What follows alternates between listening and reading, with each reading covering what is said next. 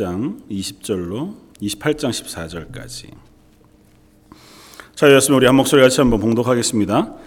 너는 또 이스라엘 자손에게 명령하여 감나무로 짠 순수한 기름을 등불을 위하여 네개로 가져오게 하고 끊이지 않게 등불을 켜되 아론과 그의 아들들로 회막 안 증거계 앞 휘장 밖에서 저녁으로부터 아침까지 항상 여호와 앞에 그 등불을 보살피게 하라. 이는 이스라엘 자손이 대대로 지킬 규례이니라. 너는 이스라엘 자손 중 내 형 아론과 그의 아들들 곧 아론과 아론의 아들들 나답과 아비후와 엘라살과 이다말과 그와 함께 내게로 나오게 하여 나를 섬기는 제사장 직분을 행하게 하되 내 형 아론을 위하여 거룩한 옷을 지어 영화롭고 아름답게 할지니 너는 물은 마음에 지혜 있는 모든 자, 곧 내가 지혜로운 영으로 채운 자들에게 말하여 아론의 옷을 지어 그를 거룩하게 하여 내게 제사장 직분을 행하게 하라. 그들이 지을 옷은 이러하니 곧 흉패와 에봇과 겉옷과 반포 속옷과 관과 띠라. 그들이 내 형 아론과 그 아들들을 위하여 거룩한 옷을 지어 아론이 내게 제사장 직분을 행하게 하라. 그들이 쓸 것은 금실과 청색, 자색, 홍색 실과 가늘게 꼰 배실이니라. 그들이 금실과 청색, 자색, 홍색 실과 가늘게 꼰 배실로 정교하게 짜서 에봇을 짓되 그것에 어깨바지 둘을 달아 그 두 끝을 이어지게 하고 에봇 위에 매는 띠는 에봇 짜는 법으로 금실과 청색, 자색, 홍색 실과 가늘게 꼰 배실로 에봇에 정교하게 붙여 짤지며 호마노 두 개를 가져다가 그 위에 이스라엘 아들들의 이름을 새기되 그들의 나이대로 여섯 이름은 한 보석에 나머지 여섯 이름은 다른 보석에 새기라. 보석을 새기는 자가 도장에 새김같이 너는 이스라엘 아들들의 이름을 그 두 보석에 새겨 금태에 물리고 그 두 보석을 에봇의 두 어깨 바지에 붙여 이스라엘 아들들의 기념 보석을 삼되 아론이 여호와 앞에서 그들의 이름을 그 두 어깨에 메워서 기념이 되게 할지며 너는 금으로 태를 만들고 순금으로 노끈처럼 두 사슬을 땄고 그 따은 사슬을 그 태에 달지니라. 아멘. 어, 어, 하나님께서 모세를 통해서 성막에 대한 것들을 쭉 어, 보이시고 그것에 대한 세세한 것들을 어, 가르치셔서 어, 모세가 그 모형을 따라서 이제 성막의 에, 형태들을 어, 이제 이야기해주고 그것을 따라서 이제 성막을 짓게 되었습니다. 그래서 우리가 살펴보았던 지성소 안에 있는 언약궤로부터 시작해서 어, 지성소, 성소, 그리고 성소에 있었던 금촛대, 그리고 진설병을 올려두는 떡 어, 상과, 그리고 향단, 그리고 그 바깥에 있는 바깥 성막, 그리고 어, 성막 성소 안뜰에 있는 번제단과 물두멍 그리고 그 밖을 어, 둘러싸고 있는 전체 큰 텐트 어, 울타리까지를 어, 짓게 예, 그렇게 말씀해 주셨습니다. 그리고 오늘 본문에 보면 어, 제사장에 대한 어, 옷들과 그들이 착용할 것들에 대한 양식을 아주 세세하게 알려주세요. 다른 것보다 어쩌면 대, 단히 세심하게 알려주실 만큼 28창 전체를 들여서 어, 제사장의 겉옷, 뭐 그것도 전부 다 겉옷, 속옷, 그리고 어, 에봇, 그리고 에봇에 붙이는 어, 보석들, 그것을 어떻게 만들 것인지 관과 띠, 그리고 이제 15절 이하로 가면 어, 그 에봇 어, 바깥에 있는 어, 옷들에 대한 것까지. 그리고 그 안에 뭐 들어갈 어, 것들 것까지 전체 다 해서 어, 아주 세세한 것들을 설명합니다. 그러니까 어, 그런 것은 이렇게 이해할 수 있습니다. 성막은 하나님 임재해 계시는 곳이에요. 그리고 그들이 어, 하나님을 만나는 장소, 이스라엘 백성, 언약 백성을 하나님께서 만나 주시고 어, 그들의 죄를 제단에서 피를 통하여 사해 주시고 사해 주신 그들을 거룩하다 인정하셔서 그들을 만나셔서 그들 가운데 거하시는 장소 성막이잖아요. 그러니까 어, 본질적으로 인간은 죄인이어서 그러니까 아담 이후로부터는 하나님을 만나 배울 수 없는 죄인인데 그 죄인 중에서 그들을 구원하시는 모델로 뭐 예수 그리스도를 통하여 완성될 것이고 또 하나님의 나라에서 완전히 어, 회복되어지고 완성되어질 것이지만 이제 구약 이스라엘 백성이라고 한 민족을 통하여 하나님께서 그 구원을 어, 어쩌면 모델로 세상 가운데서 보여주고 계신 거거든요. 그래서 구원받은 이스라엘들은 하나님을 만날 수 있는 어, 허락을 받은 거죠. 그래서 하나님이 그들 가운데 성막을 지으시고 그들 가운데 임재하셔서 그들을 만나시는 문제는 그럼에도 불구하고 하나님 허락하심에도 불구하고 여전히 그들은 죄인이라는 거죠. 그러니까 모두가 다 하나님이 직접 임재해 계신 어, 그 시온 시온자 어, 지성소 언약계 위에 임재하신 하나님을 만날 수는 없습니다. 대신에 그것을 대리할 사람을 하나님께서 세우시는데 그가 바로 대제사장과 제사장들입니다. 그럼 모든 이스라엘 백성에게 동일하게 은혜를 베풀어 주셔서 그렇게 하시면 좋지 않겠네. 그러면 필경은 인간은 타락하니까요. 뭐 제사장들도 얼마지 않아서 금방 타락했던 것을 보면 인간은 끊임없이 어, 자의적으로 생각하고 타락하기가 어, 십상인 존재들이어서요.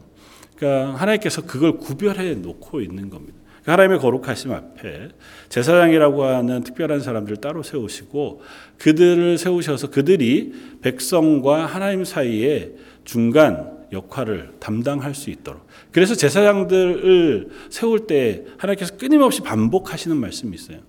거룩하게 라고 하는 말씀을 반복하고 28장에 보면 그 옷을 지을 때 3절에 보면 이렇게 씁니다. 내 형 아론을 위하여 거룩한 옷을 지어 영화롭고 아름답게 할지니.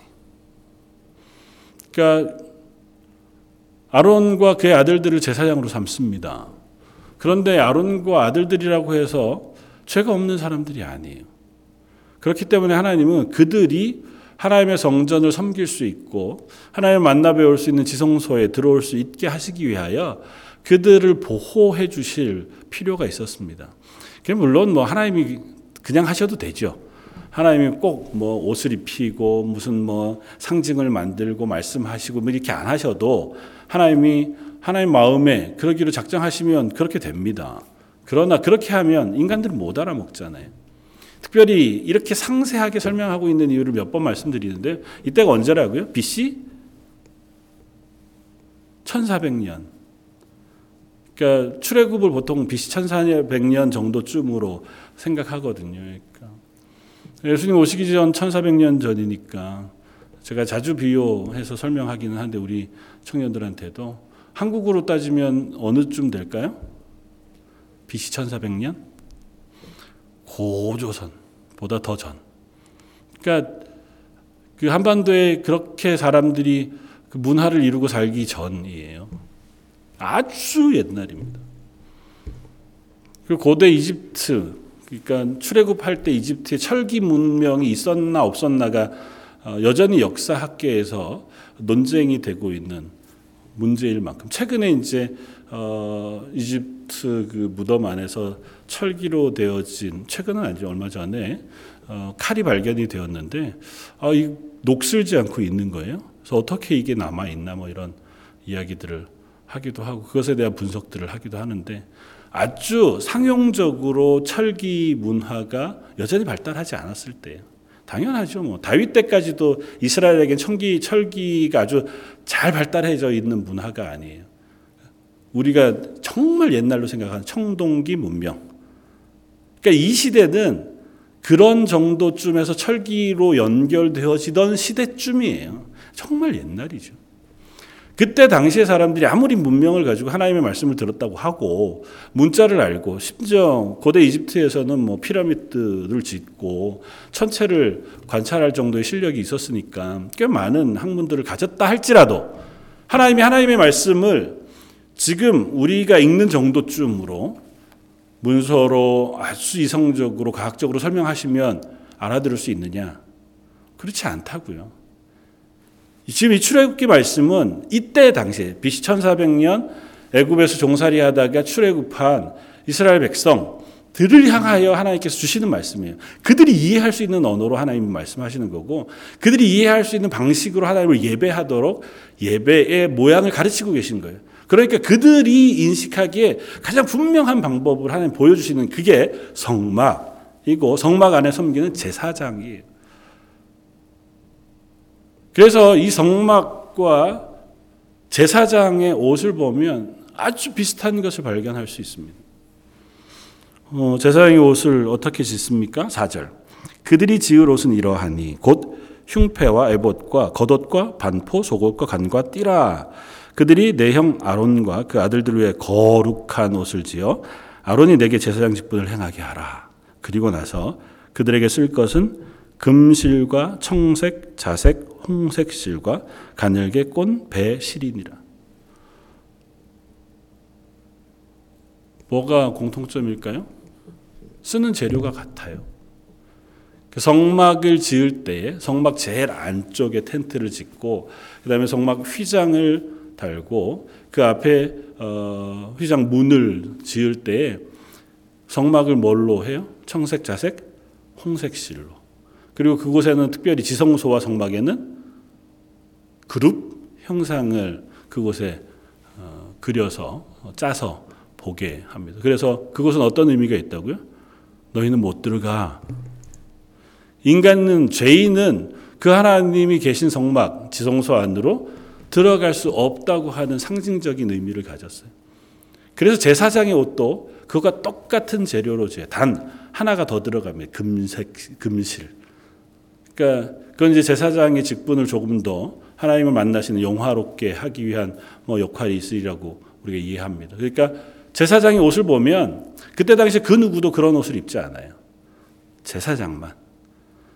성막을 그 구성하고 있는 것과 동일한 재료를 가지고 옷을 만들어 입어 제사장 스스로가 하나님이 성막을 거룩해 하게 하신 것처럼 그를 거룩하게 보호해 주고 계십니다. 그 사람을 통해서 하나님께서 하나님을 예배하게 하시고 하나님을 만나게 하고 계시다는 것입니다. 몇 가지를 살펴보면 첫 번째 오늘 함께 나누고 싶은 것은 27장 20절 이하의 말씀입니다. 제사장에 대한 이야기를 가르치기 전에 제사장이 해야 될 직무 여러 개 중에 하나를 먼저 설명하세요. 그게 뭡니까? 20절 이하, 27장 20절 이하에 등불을 켜는 거예요. 어디에요? 성소 안에 있는 금 네. 대, 금 어, 촛대도 아니고 어, 등대에 그곳에 등대에 불을 켜는데 그 등대에 들어가는 기름을 어떻게 한다고요? 감남유를 짜요. 그러니까 감남유는 최고급. 그러니까 그것은 펄프, 그러니까 찌꺼기가 남지 않은 어, 그러니까 우리가 식용으로 쓰는 뭐 올리브유나 이런 것들을 보면 찌꺼기가 없는 투명한 상태잖아요. 그 감남유도 같은 어, 형태로 어, 짜지는데 어, 뭐 전해지기는 감남유는 태워도 기, 그름이 안 난답니다. 그러니까 그만큼 이제 좋은 기름이기도 하고 특별히 성소는 텐트 뭐 표현은 좀 그렇지만 성막은 텐트로 돼 있잖아요. 그, 그곳에 24시간 계속해서 어, 일곱 등대에다가 불을 켜 놓고 계속 지나게 되면 만약에 끓음이 나거나 그렇게 하면 그 안이 깨끗하지 않잖아요. 성막은 절대 빨지도 않습니다. 그것을 빨기도 어렵잖아요. 그러면 그 성막을 계속 유지하기 쉽지 않을 텐데 이게 감남유를 사용해서 아마 그런 뭐 실용적인 면이 전혀 없지도 않았겠지만 그런 것들도 어, 있었던 것 같고 어쨌든 감남유를 백성들이 짜서 그것을 가지고 등불을 켜게 하되 제사장들이 그 등불이 꺼지지 않도록 하라 고 하는 것이 제사장에게 맡기신 첫 번째 임무였습니다. 그러니까 제사장으로 하여금 이 일을 하게 하신 것이 있어요. 등불이 켜져 있다는 건 무슨 의미일까요? 예전에 이제 금 등대에 대한 이야기를 하면서 잠깐 언급하고 지나갔지만 이 등대 불꽃은 하나님의 영광, 하나님의 생명이 강조되어지고 상징되어지는 것이 그러니까 하나님의 임재하신 지성소 앞에 등대를 켜도 물론 실용적으로 그 앞이 어두우니까 밝히는 용도도 없지 않지만 밝히는 등대로서의 역할과 아울러서 그것이 이스라엘을 지켜보시는 하나님의 눈, 하나님의 영광을 표현한단 말이죠. 그런데 하나님께서 제사장들에게 맡기신 임무가 뭐냐면 그 등대가 꺼지지 않게 하라는 겁니다. 꺼지지 않는 등대라고 하는 것은 어떤 의미가 있습니까? 모세를 만나셨던 가시떨긴 나무에 불이 붙었는데 꺼지지 않더라고 하는 것처럼 하나님의 영광이 이스라엘 가운데 임재해 있되 그것이 꺼지지 않도록 하라고 하시는 거예요. 물론 제사장들이 그 하나님의 영광을 끄고 또 하나님의 임재를 끄고 많은 건 아니죠. 그러나 제사장에게 그 역할을 부여하심으로 확인하게 하는 거예요. 하나님의 눈이 너희를 보고 있다고 하는 것과 하나님의 영광이 너희 안에 거하시고 있다라고 하는 사실을 제사장들을 통해서 끊임없이 확인하는 거죠.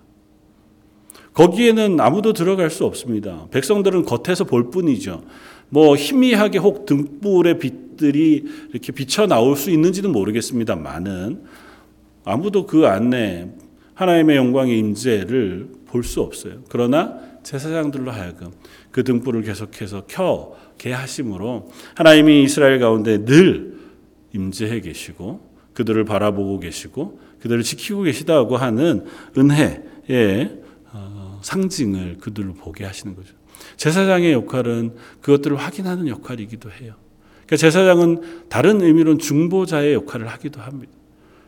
이스라엘 대표해서 그리고 이스라엘에게 그 하나님의 임재를 전달하면서 이스라엘의 죄를 들고 하나님 앞에 나아가 속죄하면서 그 중간 역할을 하는 사람들이 그러니까 뭐 제사장은 대표예요.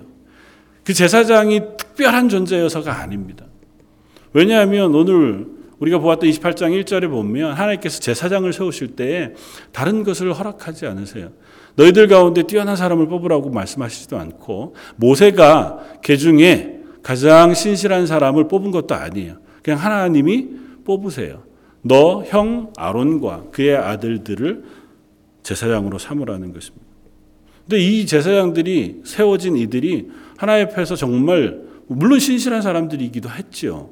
그렇다 그들이 다른 사람과 비교해서 어, 제사장 역할을 맡을 만했느냐? 그렇지 않습니다. 우리가 조금 더 이 뒤에 살펴볼 테이지만 아론은 어떻게 바로 실패합니까? 금송아지를 만드는 역할을 아론이 하잖아요. 그 아들들은요. 나답과 아비후는 하나님 앞에 불을 이 등불 잘못되어진 불을 들이다가 하나님으로부터 죽임을 당합니다. 제사장이지만 백성들과 비교해서 조금 더 다를 바 없는 죄인이에요. 그럼에도 불구하고 하나님이 그들을 세우세요. 다시 말하면 저와 여러분들이 하나님 앞에서 부르심을 받은 구원의 부르심도 그러하고 또 저는 목회자로 혹은 장로, 권사, 안수입사 혹은 집사로 하나님께서 재직으로 부르시는 부르심도 동일합니다. 물론 어, 목, 목사 같은 경우는 공부를 하고 또 안수를 받고 어, 또 교회 청빙되기 위해서는 또 투표를 거치고 위임하는 뭐 여러 절차를 거치기도 하고 장로님들도 같은 절차를 거치지만 그러나 그것들은 부가적인 요소. 그것들을 하게 하시는 분은 하나님이시라고 우리는 고백합니다. 그러니까 하나님께서 허락하셔야 이 직무를 감당할 수 있는 거죠. 그런데 하나님이 허락하시는 이 직분은 내 자격을 보고 하시는 게 아니라는 거예요. 우리는 사실은 자격을 봐요. 뭐 하다못해 목사는 신학교를 나오고 목사 안수를 받아야 하니까요. 그리고 저 그야말로 어, 바른 신학을 했는지 뭐 그런 것들을 우리가 살펴보기는 하죠. 그러나 그런 부가적인 것 전에 다 동일하게 하나님 앞에 죄인된 우리를 하나님께서 쓰시는 겁니다.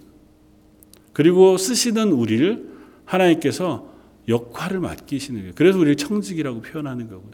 제사장들이라고 해서 이 제사장으로 세워진 이들이 너무도 거룩하기 때문에 하나님의 성소 안에서 이 거룩한 불을 드릴 수 있는 자격이 있기 때문에 그렇지 않습니다. 하나님이 부르셨기에 그 역할을 감당하는 거예요. 그들도 나중에는 실패하고 심지어는 죽임을 당하기도 하지만 하나님께서 그들을 대표 혹은 그들을 증인으로 부르셔서 이 역할을 감당하게 하시되 그들이 감당해야 될 오늘 본문으로 보자면 가장 첫 번째 역할은 하나님의 영광의 임재 그리고 하나님의 눈이 이스라엘 가운데 있다고 하는 사실에 증인의 역할을 하는 거예요. 좀 아까 우리가 불렀던 찬양처럼 세상이 우리를 통해서 하나님의 영광 보기를 원합니다고 고백했던 것처럼 우리가 그런 역할을 하는 거죠. 하나님 그런 역할로 맡기시는 거예요. 하나님의 영광이 하나님의 나라가 이 땅 가운데 임하고 하나님의 구원이 임하였습니다를 우리로 하여금 증언하게 하시는 거예요. 뭐 말로 아니면 우리의 삶으로. 아무래도 지성소 성소를 드나드는 제사장들의 몸가짐이 훨씬 더 조심스러웠을 거예요. 오늘 28장 이하 제사장의 의복에 대한 것들을 살펴보면 제일 주목해 바라볼 수 있는 단어는 거룩하게예요. 하나님께서 그 의복을 통하여 제사장을 거룩하게 하라고 명령하세요. 그 거룩하다고 하는 표현은 하나님에게 쓰이는 표현이잖아요. 그러니까 하나님이 거룩하세요. 그러니까 하나님과 관계되어지는 것들이 거룩해요. 거룩은 다른 게 아니고요. 하나님과 연결되어지거나 하나님에게 속해 있는 것들을 거룩하다고 표현해요. 성막이 거룩한 것, 성전이 거룩한 것은 그곳에 하나님이 임재해 계시기 때문에 거룩한 거예요. 성도가 거룩한 백성이라고 불리우는 이유는 우리가 하나님의 구원받은 자녀기 때문에 그래요. 우리 안에 성령이 임재해 계시기 때문에 우리가 거룩한 백성이 되는 거예요.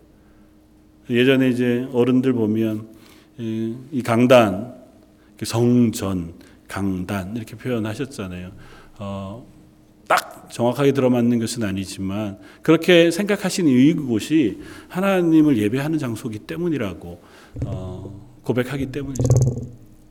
마찬가지입니다. 제사장을 거룩하다고 부르는 것은 그들이 하나님을 섬기는 역할로 부르심을 받았기 때문이에요. 그래서 그들을 거룩하게 하라는 거고 거룩이라고 하는 단어가 표현하고 있는 또 다른 표현은 무겁다예요. 카도시라고 하는 히브리어가 의미하는 바는 무겁다예요. 그러니까 하나님 앞에 거룩한 건 이 직임 자체가 무거운 직임이에요. 그것을 가벼이 그냥 뭐 직업 중에 하나 아니면 늘상 하는 것 중에 그냥 하나처럼 여길 수 있는 것이 아니고 하나님 앞에 서는 것이 그들의 어깨, 그들의 삶에 대단히 큰 무게로 자리 잡아요. 삶의 중심에 전 그래서 대부분의 사역자들, 특별히 구약의 제사장들은 그들의 전생을 이 사역을 위하여 헌신합니다. 다른 일을 할 수가 없어요. 제사장들은 다른 직업을 가질 수 없고 자기의 생계를 위해서 일할 수 없습니다. 그게 전임 사역자가 되는 거예요. 성전에서 섬길 나이가 되기 전까지는 그 섬길 그 모든 자세를 위하여 교육받는 시간입니다. 그리고 그 교육 끝나고 성인이 되면 반차를 따라서 성전에 올라가서 성전을 섬겨요. 그리고 은퇴하는 나이 60이 되면 은퇴하고 나면 더 이상은 성전의 반차로 섬길 수 없지만 그곳에서 기도하는 일로 혹은 하나님의 말씀을 가르치는 일로 또 섬기게 되어져 있습니다. 그, 그들은 평생을 그걸로 부르심을 받은 거예요. 그 무거움이 있어야 한다는 거예요. 뭐 목회자는 전임 사역자로 부름을 받습니다. 그래서 조금 더 무거운 어, 무게를 우리가 생각하지만 성도도 똑같아요. 그리스도인도 동일하게 하나님께서 그 전생을 부르시는 겁니다. 물론 이 세상에서 뭐 다른 직업을 갖지 않거나 혹은 일상의 삶을 살지 않거나 그렇지는 않죠. 그러나 우리의 인생 전부를 통해서 하나님의 백성으로 부르시는 거예요. 그래서 하나님이 살아계시다는 것을 고백하는 삶을 살도록 부르시는 거고 세상 가운데 하나님의 살아계심, 하나님의 구원을 증거, 증언할 사람을 하나님 부르셨다고 하는 사실을 기억해야 합니다. 그래서 제사장들에게는 옷을 입힙니다. 그리고 그 옷은 거룩하게 하나님의 성막을 닮은 것으로 그렇게 입히게 되어져 있습니다. 하나님께서 왜 거룩한 옷을 입히게 하셨을까요? 왜 다른 사람들과 구별된 옷을 입게 하셨을까요? 보면 아주 완연하게 다른 옷을 입게 하세요. 그 중에서 오늘 본문에 보면 에봇이라고 하는 옷에 대한 설명이 나오는데 에봇은 어, 팔이 없는 어깨로 되어 있는 앞치마 형태 비슷하게 그게 통으로 되어 있는 치마 형태로 전체가 통으로 짜져 있는 옷이에요. 그리고 그것은 청색, 자색, 홍색 실과 금색 실로 짜게 되어져 있습니다.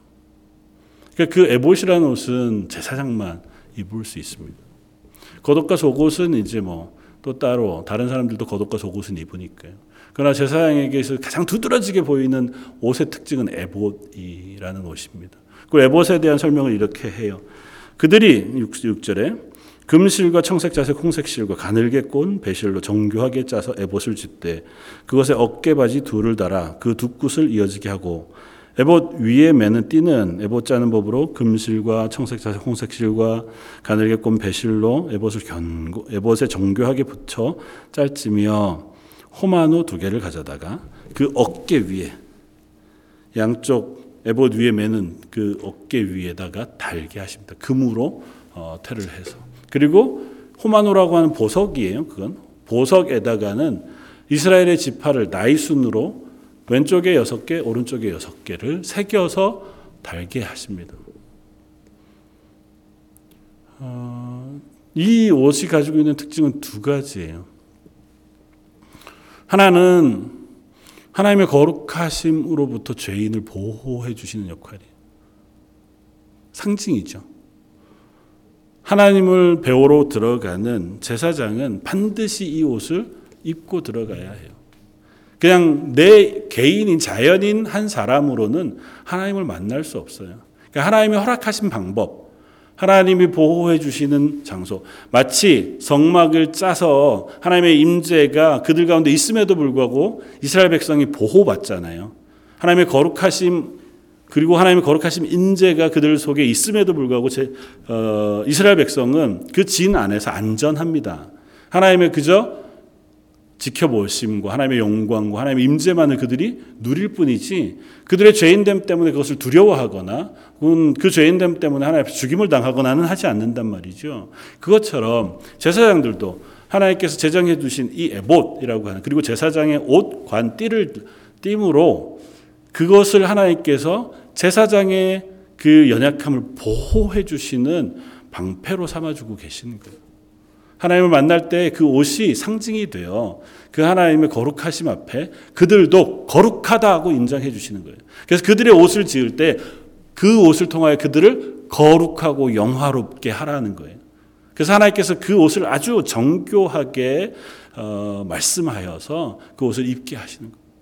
그러니까 이것에는 대단히 어, 아름다운 의미를 우리가 새겨볼 수 있습니다. 저와 여러분들에게도 동일합니다. 저와 여러분들에게도 하나님께서 동일한 옷을 입혀주세요. 우리가 보통은 예수 그리스도의 보혈의 피로 어, 덧 입어 하나님의 구원의 은혜를 입었다고 표현하지만 예수님의 비유 가운데 또 신약 성경 가운데는 우리의 구원을 의복으로 참 많이 표현합니다. 어, 한 왕이 베푼 잔치, 혼인 잔치에 많은 사람들을 불렀지만 어, 사람들이 오지 않았습니다. 나는 뭐 밭을 갈러 혹은 내가 산 소를 어, 시험해 봐야 돼서 뭐 이런저런 핑계를 댑니다. 하나님께서 왕이 가서 사거리에서 아무라도 불러서 내 잔치를 채워라. 어, 그 잔치를 채웠습니다. 근데 나중에 왕이 가서 그 잔치에 참여한 사람들을 보다가 한 사람을 봐요. 그 사람은 의복을 입지 않은 한 사람을 봅니다. 그리고 묻습니다. 넌 왜 의복을 입지 않았느냐? 어, 물으시고 그 사람을 바깥 어두운데 쫓 아 내십니다. 그러니까 그 의복이 바로 예수 그리스도의 보혈의 피로 옷 입는 구원의 옷이라고 우리는 설명하잖아요. 그러니까 하나님 앞에 설 때에는 우리가 자연인인 인간으로는 설 수 없습니다. 그런데 하나님이 우리를 서게 해주세요. 어떻게 해요? 예수 그리스도의 십자가의 보혈로 옷 입혀 주셔서 나는 거룩하지 않지만 나는 그래서 하나님을 만날 수 없지만 예수님의 피로 구원 얻은 우리 그들에게 입혀 주신 거룩함의 옷을 우리에게 입혀 주셔서 우리가 거룩한 성도가 되고 그래서 하나님을 만나는 거예요. 내가 거룩하기 때문이 아니라 하나님이 거룩하다고 인정해 주셔서 하나님 우리를 거룩하게 해 주셔서 우리가 그 하나님 앞에 서는 거예요. 마치 제사장들과 동일합니다. 하나님이 거룩하다고 인정해 주시지 않으면 우리는 그 앞에 설 수 없습니다. 반대로 우리가 예수 그리스도의 보혈의 피를 의지하지 않고는 하나님 앞에 설 수 없습니다. 영원한 하나님의 나라 그 구원의 자리에 서는 것은 말할 것도 없으려니요. 이땅 가운데서 우리가 그리스도인으로 살아가는 삶, 하나님 앞에 예배하고 기도하며 하나님 앞에 서는 그 모든 것에서도 예수 그리스도를 던집지 않고 우리가 하나님 앞에 설 수 없다고 하는 사실을 오늘 본문이 분명하게 가르쳐 주는 거죠. 두 번째는 제사장의 어깨 위에 있는 두 호마노 돌들입니다. 제사장은 자기 홀로 서지 않습니다. 오늘 본문 이렇게 설명합니다. 12절. 그 두 보석에 에봇의 두 어깨받치에 붙여 이스라엘 아들들의 기념 보석을 삼되 아론이 여호와 앞에서 그들의 이름을 그 두 어깨에 메워서 기념이 되게 할지라. 그들이 다 하나님 앞에 가지 못해요. 그런데 아론이 대제사장이 그 어깨에 이스라엘 전체의 이름을 두고 새겨서 그 보석에 도장으로 새기듯이 표현을 그렇게 하시잖아요. 지워지지 않는 이름으로 새겨서 그 들과 함께 아론이 하나님을 뵈러 나아가는 그러니까 하나님 앞에 설 때 아론 홀로 나가는 것이 아니고 이스라엘 전체를 가지고 대표해서 그들과 함께 하나님을 만나는 거예요. 그래서 중보자의 역할을 하는 겁니다. 대제사장 그래서 하나님 앞에 설 때에 그 하나님의 거룩하심 앞에 나와 이스라엘 전체를 책임지고 그들과 함께 하나님 앞에 서는 거예요. 그것이 청지기이기도 합니다. 하나님 우리 교회에 맡기신 역할도 동일해요. 우리가 나 구원받아서 천국 가면 그것으로 끝 그렇게 만들지 않으시고 하나님 교회를 이 땅 가운데 세우실 때에 온 세상 가운데 복음의 증인이 되게 하셨습니다. 부활 승천하시는 예수님께서 제자들에게 너희는 가서 모든 족속으로 제자를 삼아 하나님의 복음을 전하고 그들을 제자로 삼아 하나님의 교회를 만들게 하신 것이 제자들에게 맡기신 역할이었고 그 제자들에게 맡기신 역할은 가이사랴 빌립보에서 베드로에게 말씀하신 내가 이 반석 위에 교회를 세우겠다고 말씀하신 그 교회에게 하신 말씀이기도 해요. 그러니까 하나님이 교회를 세우실 때 이 교회를 통하여 혹은 하나님이 성도들을 공동체를 혹은 성도를 하나님의 백성으로 삼으실 때 그들을 부르셔서 그들의 어깨 위에 이 세상을 맡기시는 거예요. 나 혼자 나 혼자 어떻게든 아둥바둥 그래도 이것만 잘하면 되지가 아니고 우리는 그들의 짐을 함께 지고 하나님 앞에 서야 할 역할을 맡은 사람들이라고요. 그래서 우리를 뭐라고 부른다고요? 왕 같은 제사장이라고 부른다고. 신약성경 끊임없이 우리에게 그 사실을 이야기해 줍니다. 성도는 홀로 자기만을 위해서 사는 사람일 수 없다는 거예요. 우리는 하나님의 부르심을 받아서 거룩한 옷을 입고 하나님 앞에 나아가되 내 이웃을 내 어깨에 함께 지고 하나님 앞에 나아가는 사람들이에요. 그래서 우리는 이 땅에 살아가는 평생 동안 그 의무를 가지고 살아요. 누군가가 뭐 그런 고백을 하지만 배워서 남 주는 삶을 살아야 한다고. 예수 믿어서 남을 살리는 삶을 살아야 한다고요. 하나님 앞에 복 받아서 다른 사람들을 돕는 삶을 살아야 한다고요. 내가 하나님을 잘 알고 성경을 잘 알아서 이웃에게 그 하나님을 알리는 삶을 살아야 한다고요. 그게 내 말이든 내 삶이든 내 고백이든 그것을 통하여 나를 통하여 하나님의 영광이 선포되어지고 증거되어지게 살아야 한다고 성경 끊임없이 말하고 있다고. 사도 베드로는 그렇게 얘기하잖아요. 사람들이 너희들에게 부활에 대한 소망을 물을 때에 대답할 거리가 있도록 준비하라고요. 하나님의 복음, 내가 믿는 믿음, 그것에 대해서 혹 주변에서 나에게 묻게 하는 것이 필요하고 그 물을 때에 대답할 것들을 우리가 우리 속에 배워 가지고 있는 것이 필요하다는 겁니다. 그게 바로 제사장의 역할이에요. 제사장 그래서 하나님의 율법에 대해서 끊임없이 공부해야 했고 스스로가 하나님 앞에 서는 거룩함이라고 하는 무게 앞에 끊임없이 스스로를 다잡아서 스스로 행동이나 삶이나 그의 모든 것들을 조심해야 했습니다. 그러나 그들도 실패했습니다. 그들도 실패했으니 우리도 실패할 수 있다. 이것이 위로가 되면 안 되고요. 그들도 실패했으니 우리도 실패할 수 있다는 것이 우리에게 경고가 되어야 됩니다. 물론 우리 안에 계신 성령님께서 우리를 실패하게 하지 않으실 거예요. 하나님께서 우리를 끝까지 데리고 가실 겁니다. 많은 우리가 실패할 수 있는 존재인 것을 기억해야 합니다. 그러나 감사한 것은 인간 대제사장은 실패했을지라도 우리의 대제사장 되신 예수 그리스도께서는 실패하지 않으신다는 겁니다. 구약의 제사장에 대한 설명을 신약에서 가장 많이 분명하게 하고 있는 곳이 히브리서 말씀인데요. 히브리서는 우리들에게 이렇게 어, 알려줍니다. 히브리서 4장 14절에 그러므로 우리에게 큰 대제사장이 계시니 승천하시니 곧 하나님의 아들 예수시라. 그 우리에게는 구약의 아론과 같은 사람으로 된 대제사장이 아니고 이미 부활 승천하신 예수 그리스도가 우리의 대제사장이 되신다고 씁니다. 7장 히브리서 7장 26절 이하에는 또 이렇게 씁니다. 이러한 대제사장은 우리에게 합당하니 거룩하고 악이 없고 더러움이 없고 죄인에게서 떠나 계시고 하늘보다 높이 되시니라. 그는 저 대제사장들이 먼저 자기 죄를 위하여 다음에는 백성의 죄를 위하여 날마다 제사를 드리는 것과 같이 할 필요가 없으니 이는 그가 단번에 자기를 드려 이루셨습니다. 율법은 약점을 가진 사람들을 제사장으로 세웠거니와 율법 후에 하신 맹세의 말씀은 영원히 온전하게 되신 아들을 세우셨느니라. 대제사장은 하나님 앞에 나아가기 전에 자기를 죄를 위하여 속죄제를 드립니다.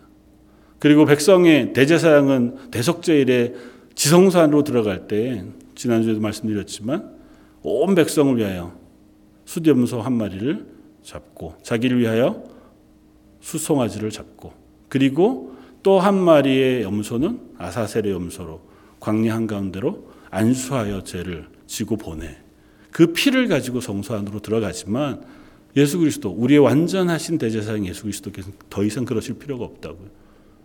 예수님은 에봇을 입으시지 않습니다. 예수님은 그분으로 거룩하신 분이시기 때문에 하나님 그분이 하나님이시기 때문에 거룩한 에봇으로 그를 보호하실 이유도 없고 또 매번 동물의 피를 가지고 하나님 앞에 나아가게 하실 이유도 없어요. 그분 당신 스스로를 들여서 단번에 그 모든 제사를 완성하셨고 그 피를 의지해서 우리로 하여금 예수님을 대제사장으로 삼아 우리가 하나님 앞에 설 수 있는 자격을 얻게 해 주셨다는 것입니다. 그래서 우리가 늘 고백하기는 히브리 3장 1절의 말씀. 그러므로 함께 하늘의 부르심을 받은 거룩한 형제들아 우리가 믿는 도리의 사도이시며 대제사장이신 예수를 깊이 생각하자. 우리가 그리스도인으로 산다는 건 예수 그리스도를 묵상하는 겁니다. 예수님의 구원을 예수님의 십자가를 끊임없이 우리 속에 생각하는 거예요. 아, 내가 예수님을 의지하여 하나님의 자녀가 되었습니다. 오늘도 예수 그리스도의 보혈의 피로 의지하여 하나님 앞에 섭니다. 내가 예수 그리스도의 그 구원을 증거하게 해 주십시오.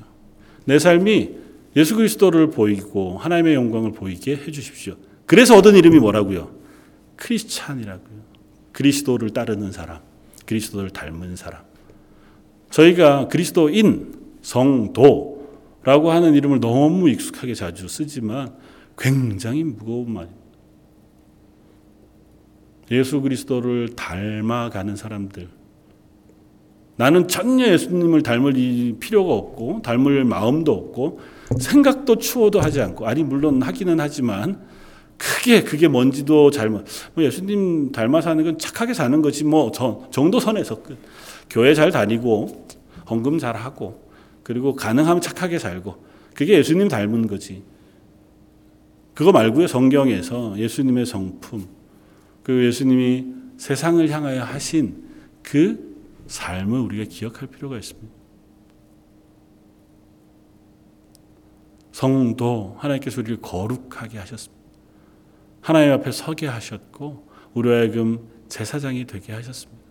내 이웃을 내 어깨에 지고 내 가족을 내 어깨에 지고 또 잘 알지 못하는 세상이지만 선교지의 그 이름들을 내 어깨에 지고 하나님 앞에 서도록 부르신 사람들인 줄 믿습니다.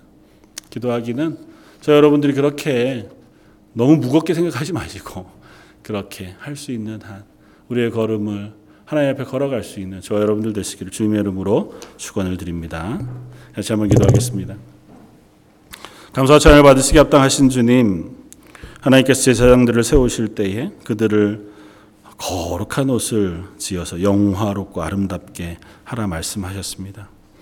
저희들에게 예수 그리스도의 보혈의 피로 지으신 거룩한 옷을 입히셔서 저희로 거룩한 백성 되게 해주시고 아름답고 영화롭게 해주신 줄 믿습니다.